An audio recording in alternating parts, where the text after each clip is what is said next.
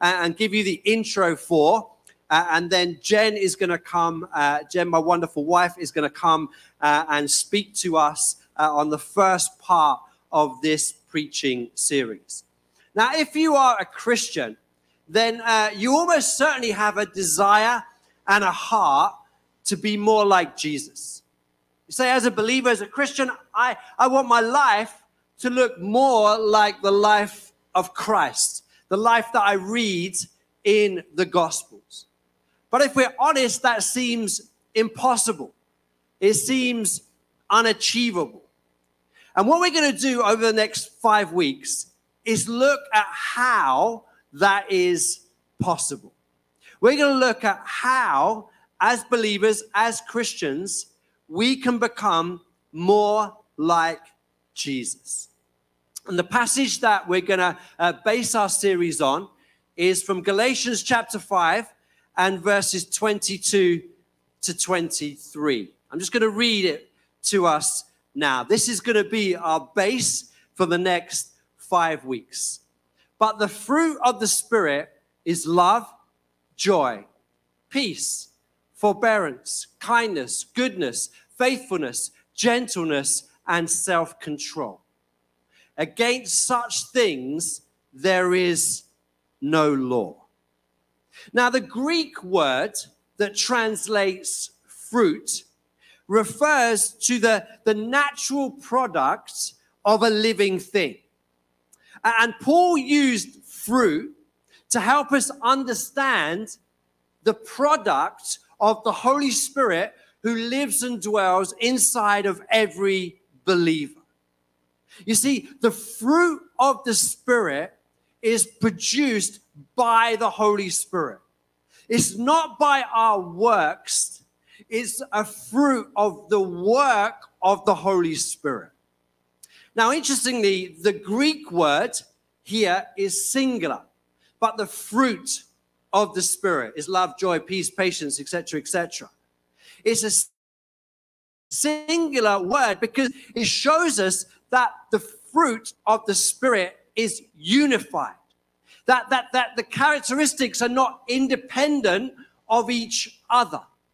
Now, the truth is, some of us probably are good or, or strong in some of these fruits of the Spirit and, and weak in other areas of these fruits of the Spirit. But, but Paul is saying to us that there is a, a single fruit of the Spirit, and it is a unified all of these characteristics. And as we grow as believers, as we grow as Christians, we are called to grow in all of the fruits of the Spirit. Now, that's a challenge. That's not easy to grow in the fruits of the Spirit.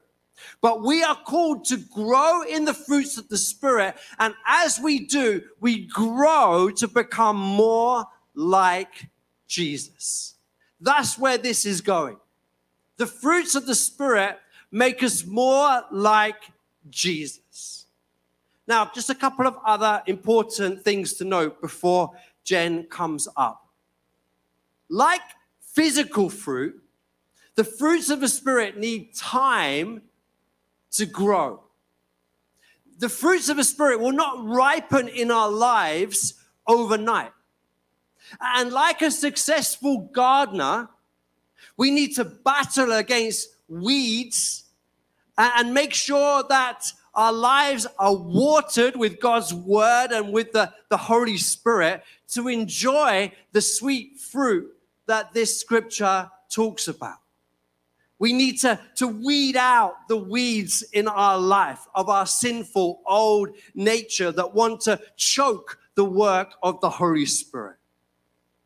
Growing in the fruits of the Spirit is part of the discipleship process. It's part of becoming more like Jesus. And you know what? The more that people see the fruit of the Spirit in our lives, the more that you will point them to Jesus. As we give the Holy Spirit more control in our lives, He begins to do in our lives what only he can do. Shape us and grow us to be more like Jesus. Now, Paul gives and lists nine characteristics. Nine characteristics that describe the fruit of the Spirit in the book of Galatians. We're going to start today, and Jen's going to preach on love. And then every week from here, we're going to look at two characteristics of the fruit of the Spirit. And the last thing I'll say before Jen comes up is this. Fruits are to be eaten. Your apples, your pears, your mangoes, your bananas, they are to be eaten. The world we are living in is starving, desperate for love, for patience, for kindness, for gentleness, desperate to see these characteristics displayed in the lives of Christians, in the lives of believers. Okay, brilliant. I've kind of set, set us up, and Jen's going to come and speak to us about love. So can we give Jen a round of applause?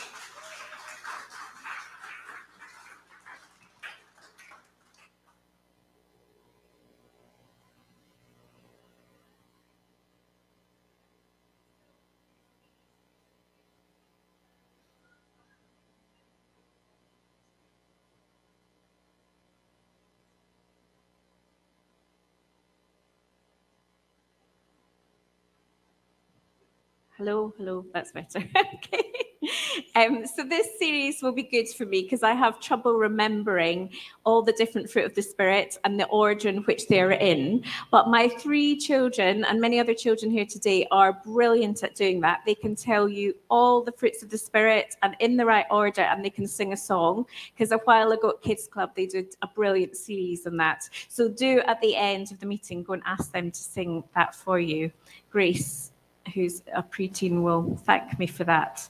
So today we're going to look at what the Bible says about love, and we're going to look at three specific questions. Number one, what is love? Number two, why are we called to love others, and what effect does it have?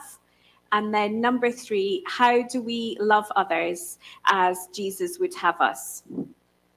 So looking at this um, fruit of the Spirit of love is ridiculously good timing for me.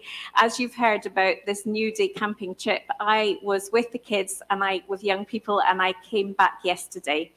And on many occasions during this week, if you'd looked at me closely, or yes, you wouldn't have had to look very close at all, you would have seen that I was not displaying fruit um, of the Spirit, especially the fruit of love. So on the first day we went, I was really excited, full of energy. I was clean. I'd blow dried my hair, straightened my hair at home.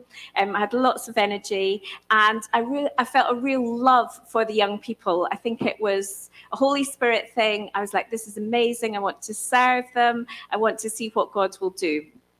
But that first night at one thirty a.m., when I was trying to sleep and I couldn't because of these booming voices and lots of chats between people in different tents, which was obviously quite loud. DeMarco, you've got the loudest voice known to man. I did not feel love towards them at all. I felt quite annoyed. I wasn't showing patience, or I wasn't full of joy. Um, and this camping experience, it also affected how I treated Mark. You might know Mark often has advice for me about many things. One of these things is cooking rice. So I was cooking my rice. My basmati rice was perfect. It didn't need no advice, but Mark felt he should contribute. So at that point, I was not showing the fruit of love. I was um, not showing gentleness or anything like that. But you know what? The fact that I wasn't feeling love at all at those moments, that's completely irrelevant, because I am a follower of Jesus, and my raison d'etre is to love God and love other people. I'm not saying that emotions or how we feel is irrelevant. That is an important thing, and we need to work on learning what our emotions are, being able to recognize them and seeing what they are so that we can manage them optimally. But if we are a follower of Jesus and we don't feel love towards someone, that doesn't mean we shouldn't love them. It means that we have to choose to love them irrelevant of what we are feeling. But the amazing thing is that we can't do this on our own. It's a supernatural and is a picture of the gospel and God's redeeming love for us. So I know I'm a follower of Jesus and I want to love God and others. I want to do this more and more. Um, so is this a sort of try harder type of thing? No, it isn't. It's a worship God, submit to him more, spend G- time with Jesus, allow the Holy Spirit to impact every area of our life type of thing. So let's have a look at love. What is love? We use the word love all the time, don't we? We use it quite casually. I might say, I love Arsenal, I love Minions, I love bubble tea. But what does it actually mean? God shows us love by sending his son. Love is the first of the fruit of the Spirit, as we've seen. The rest are expressions of love flowing out from the love we have. If we live in love, then we will live in peace, patience, goodness, et cetera. That will follow. Um, this week at New Day, I asked some of my friends what they thought love was. And I think we're going to see that now.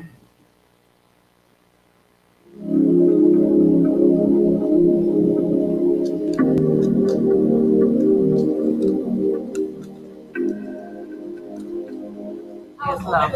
Uh, love is self-sacrificial, um, and that love is accepting people for who they are. Uh, what love is? Uh, love is what God has shown me every day in my life, and it's, it's more than I can comprehend and, and, and take it. Um, love is knowing that you can be Uh, with someone and care for them no matter what happens. Mm. Love is when we have a passion for someone or someone. Mm. Love is when we care for someone. Love is when you know that you care about something or someone. Mm. Love is knowing that no matter like what someone does, you always love them.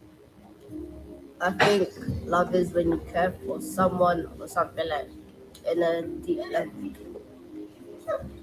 So I think love is valuing someone else's needs above your own, I guess. Thank you. Um, so let's look at what the Bible says about love. Jacob, are you there? Jacob's going to come up and read from the Bible. So Jacob is one of our wonderful young people. Give him a round of applause. Thank you.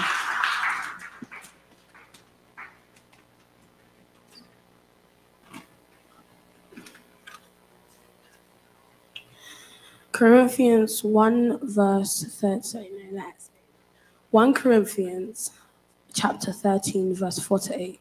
Love is patient, love is kind, it does not envy, it does not boast, it is not proud, it, it does not dishonor others, it is not self-seeking, it is not easily angered, it keeps no record of wrongs, love does not delight in evil, but rejoices in truth. It always protects, always trusts, always hopes, always perseveres. Love never fails, but when there are prophecies, they will cease. Where there are tongues, they will be stilled. Where there are no, where there is knowledge, they will pass away.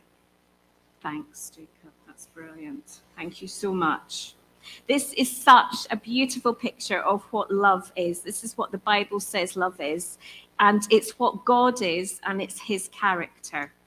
Um, just to make a comment on the last bit of scripture, in church often we really focus on what our gifts are, our skills are. We say, oh, I'm really good at that. I want to use that to serve God. And that's a good thing. That's a biblical thing. We're called to do that. But it's good to remember that all of this is worthless if it's not being done in love if we're not being loving.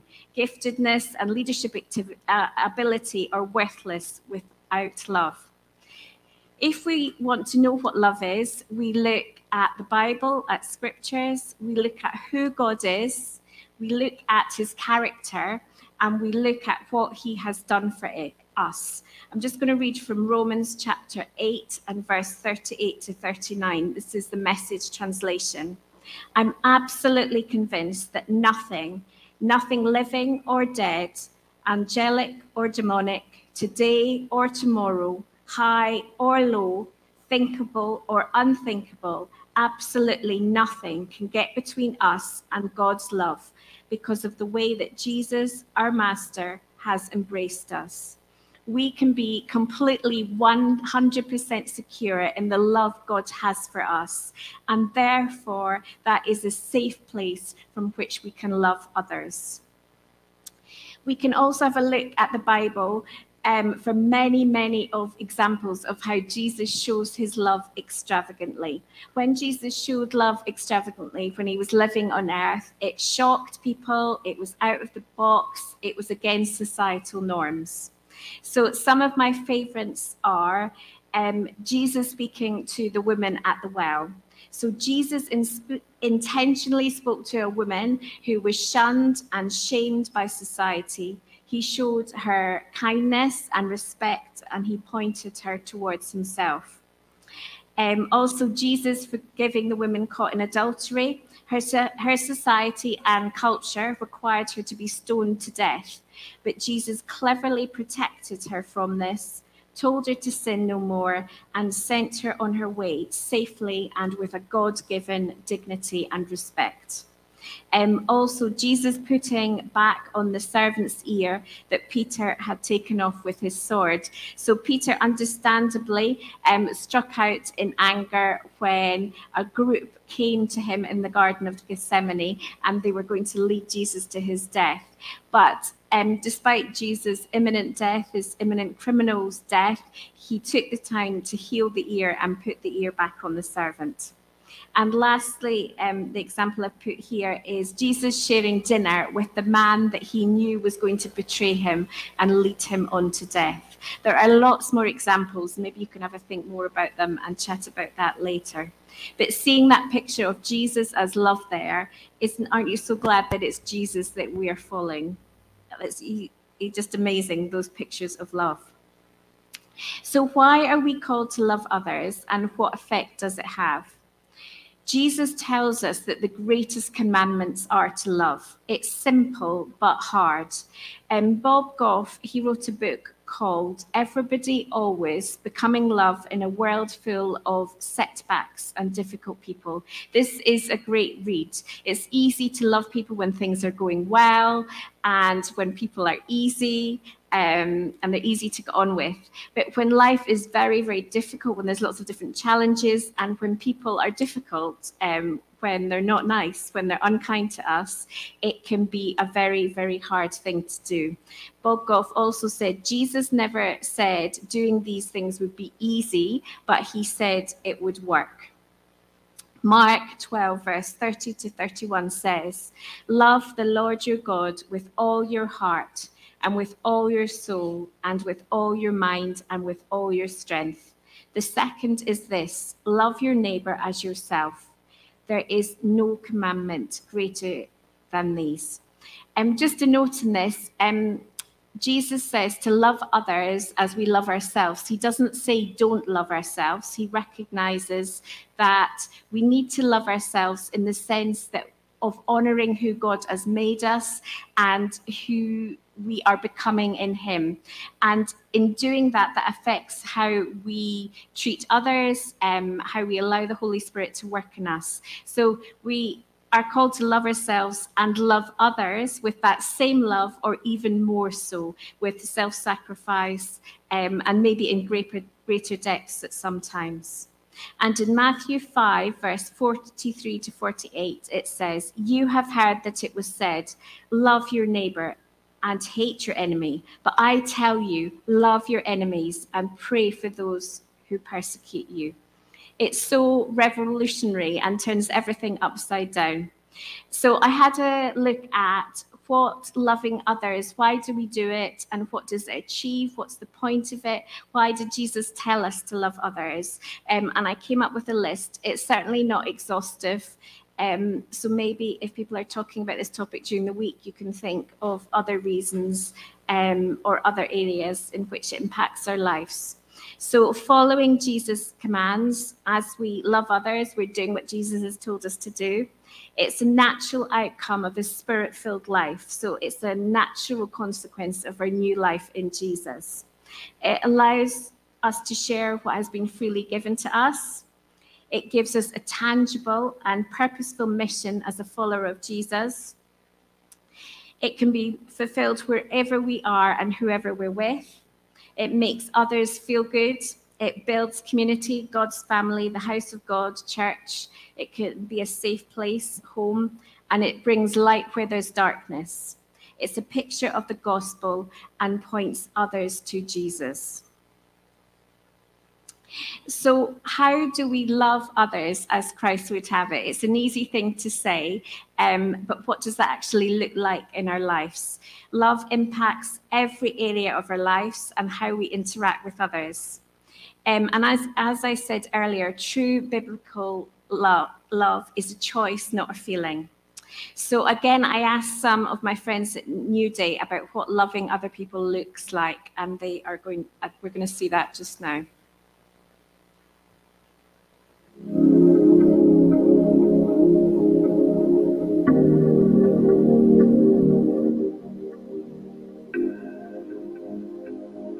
You show love to other people by giving yourself for them. I want to put an ad or something, but it's not coming right now. I show love to others by encouraging them in who they are and telling them that they've done a great job. Uh, how do we show love to other people? Um, you know, you can invite them out to coffee or for dinner, or just, you know, spend spend time with them, get to know them, and, and, and, and get to experience life with them. That's how you show people uh, love to people. Give them hugs. Um, you, you you make them know that you care for them, and make them know, like, not make them feel left out. And if Um, if you see them upset, you make sure to console them and comfort them when they're trying to do it. I think um, when you love someone, especially in a friend's relationship, you can talk to them a lot. You can see how they're feeling on a daily basis. And you show love to other other people through um, through serving those needs. So, like, when you notice a need that you value in somebody that you love, you do your best to fulfill that need, I think. These are all brilliant ways in which we can love people. I'm just going to read Philippians chapter two, verses one to three from the Message translation. If you've gotten anything at all out of following Christ, if his love has made any difference in your life, if being in a community of the Spirit means anything to you, if you have a heart, if you care, then do me a favor, agree with each other, love each other, be deep-spirited friends. Don't push your way to the front. Don't sweet-talk your way to the top. Put yourself aside and help others get ahead. Love deliberately expresses itself in loving ways, always seeking the welfare of others. Love chooses to set aside our own preferences, desires, and even needs sometimes to put the other person first. So looking at the fruit of love this week, my challenge has been, what does living out Christ-centered love look like in twenty twenty-two? My first challenge has been about spending time with Jesus. And um, Mark mentioned this at the beginning in terms of gardening. So if you know our garden, we have this ridiculous amount of rhubarb that I call um, growing by the grace of God rhubarb. Mark and me are definitely not gardeners. We do nothing to it, and it just keeps on growing. The soil that it's in is so fertile, it begs the question, what is actually under there? But apart from that, if you looked at our um, garden, you would know that Mark and me are not gardeners. But Mark's parents are gardeners. They love gardening, and they try and encourage our children in that. And so they plant some plants in their garden, and then they plant some plants in our garden. They're exactly the same plants. But what happens is, for example, we will then enjoy the raspberries from their garden, but we won't enjoy any from our garden. So I was really thinking about what is the difference there. This touches a bit on what Mark said earlier. So I could think of three things. So number one, um, just the time spent. They know what they're doing. There's commitment, there's prioritization, and they just get on with it. Um, so I was just reminding myself that I need to be intentional about spending time with Jesus. Um, number two, they actually water the plants, which is a good start. So it's nourishment, it's intentional. Every evening they're out watering everything in their garden. So we need to be nourished and refreshed by the Holy Spirit. And number three, they are passionately intentional about getting rid of any predators, whether that's stamping on snails or catching squirrels in cages. Um, so we need to be that intentional and that brutal about distractions in our life, anything that is distracting us from spending time with Jesus. So we need to uh, spend time, plan that in, be intentional, allow the Holy Spirit and the Word of God to nourish us. And thirdly, be passionately intentional about getting rid of distractions, predators. My second challenge has been just about some practical things we can do to attempt to love those around us. Um, a few years back, Mark and me were at some um, leader training weekend, and in a meeting, they asked us to write down five words that summed up what we felt God's calling for us was. And I wrote down loving those who are the, who. Got it wrong, sorry. Loving those others don't love. I did manage to do it in five. So loving those others don't love. And in during this week thinking about love, I've just been really challenged about what God had said to me that on that occasion. So many occasions I feel I've missed opportunities or missed the, the mark on that. It can be awkward, tricky, time-consuming, and requiring self-sacrifice. I think we're all called to a certain extent to this, those five things, loving those others don't love. But some of us maybe have a more particular calling on our lives. Maybe that's something we can respond to at the end. If we are going to love people, we need to spend time with people. And I mean people inside the church and people outside the church. Due to our different personalities and characters, some of us are better, more natural at doing that than others. But that's absolutely fine. There's no formula. There's no size fits all. We love out of who Jesus has made us and who Jesus is making us into. Um, so these are some things I've been thinking about. Um, so the first letter of each thing makes the word loving. I think there's a name for that. I can't remember what it is. Um, so these are the things I've been thinking about this week, these six things. So first of all, love without an agenda. Um, what I mean by that is not love some somebody because you want them to do something, but just to love someone just because. That's what we're told to do. That's what um, Jesus told us to do. Obviously, if we follow Jesus, then we're desperate, we're passionate, we want others to follow Jesus and know him too, and we're all about that. But we can also be about loving people just because, just loving everyone always. It doesn't need to be about loving someone so that they will come to event, an event or something like that. It's just loving people. Um, number two, outside the box. Oh, outside the box. So be countercultural. Think about how we can love people who are completely different from us, people that we're not really meant to be spending time with. Church is an ideal opportunity for that. Our neighbour is an ideal opportunity for that. And Bob Goff, who I mentioned earlier, he says, you'll be able to spot people who are becoming love because they want to build kingdoms, not castles. They'll fill their lives with people who don't look like them or act like them or even believe the same thing as them. They treat with them with love and respect and are more eager to learn f- from them than presume they have something to teach. He also says, I think Jesus meant something different when he said enemies. He said we should love the people we don't understand, the ones we disagree with, the ones who are flat wrong about more than a couple of things. V is for very simple. Um, sometimes there is time to listen to God, and we might have specific words about specific groups of people or specific people we have to love, but we don't have to make it overcomplicated. Jesus didn't make it complicated. We just love the people who are in front of us, the people that we see every day, our neighbors, our family, our work colleagues, people in church. Um, I is for I am present and engaged. There shouldn't really be an I in love, but if there is an I, it is about being engaged and present, about giving your best to other people, about living in the moment. It can sound a bit trendy, can't it, being present? But it's actually very biblical. The Bible talks about not worrying about tomorrow, but living in today. So we should be giving our best to the people we're with at that time, giving them everything. The kind of love that God created and demonstrated is a costly one because it involves sacrifice and presence.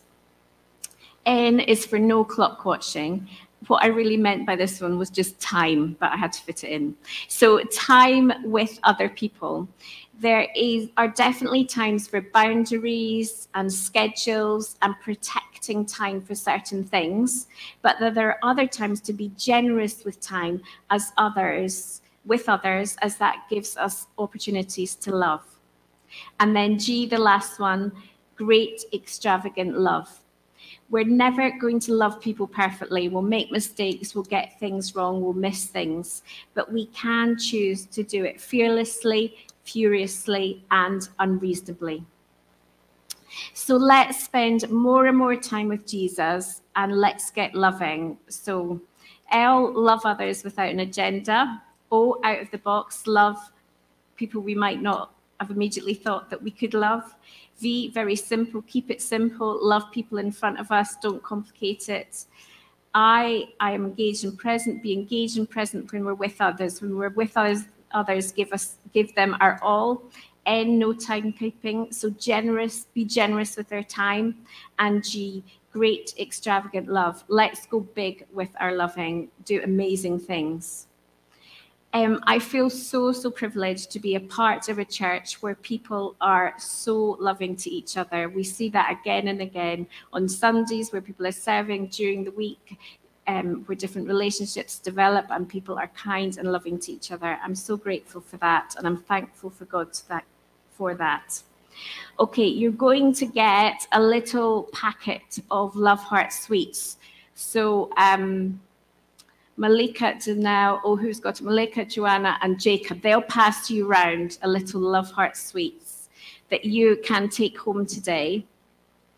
And let that be just, let that be a reminder for us all this week um, to keep encouraging each other to spend time with Jesus and